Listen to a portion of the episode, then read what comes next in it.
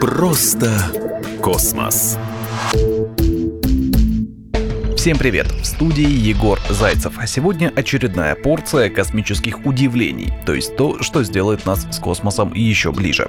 Знаете ли вы, что Венера, пожалуй, самая адская планета в Солнечной системе?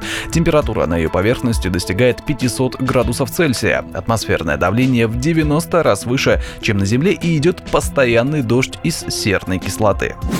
Люди очень мало знают о Вселенной. На самом деле они видели меньше 5% от материала, из которого она состоит.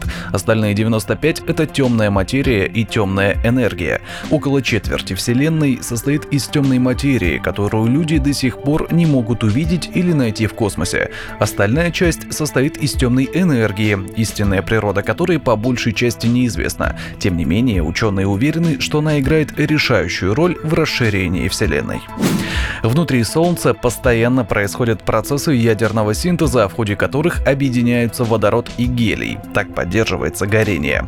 Однако водород не бесконечен. По мере того, как он будет заканчиваться, Солнце начнет нагреваться еще сильнее. В конечном итоге оно станет настолько горячим, что атмосфера Земли полностью сгорит, а океаны выкипят.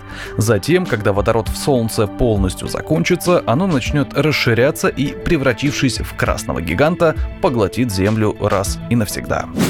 Атмосфера и магнитное поле Земли защищают людей от некоторых действительно неприятных вещей, а именно от излучения. Космические лучи, солнечный ветер и электромагнитные частицы пронизывают Вселенную, поэтому космонавты, которые однажды отправятся на Марс, будут получать гигантскую дозу радиации каждый день. Если от этого не придумают защиту, часть космонавтов погибнет от лучевой болезни, а у остальных разовьется тяжелая форма рака.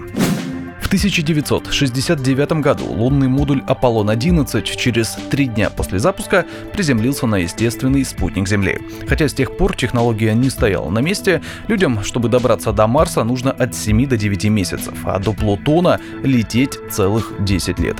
Расстояние за пределами нашей Солнечной системы становится еще более экстремальными. Даже если двигаться со скоростью света, добраться до ближайшей звезды получится лишь спустя 4 года, а до центра Млечного Пути еще больше — 100 тысяч лет.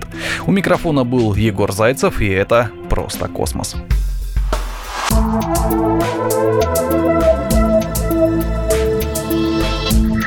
Просто космос. Радио. Радио. Комсомольская правда.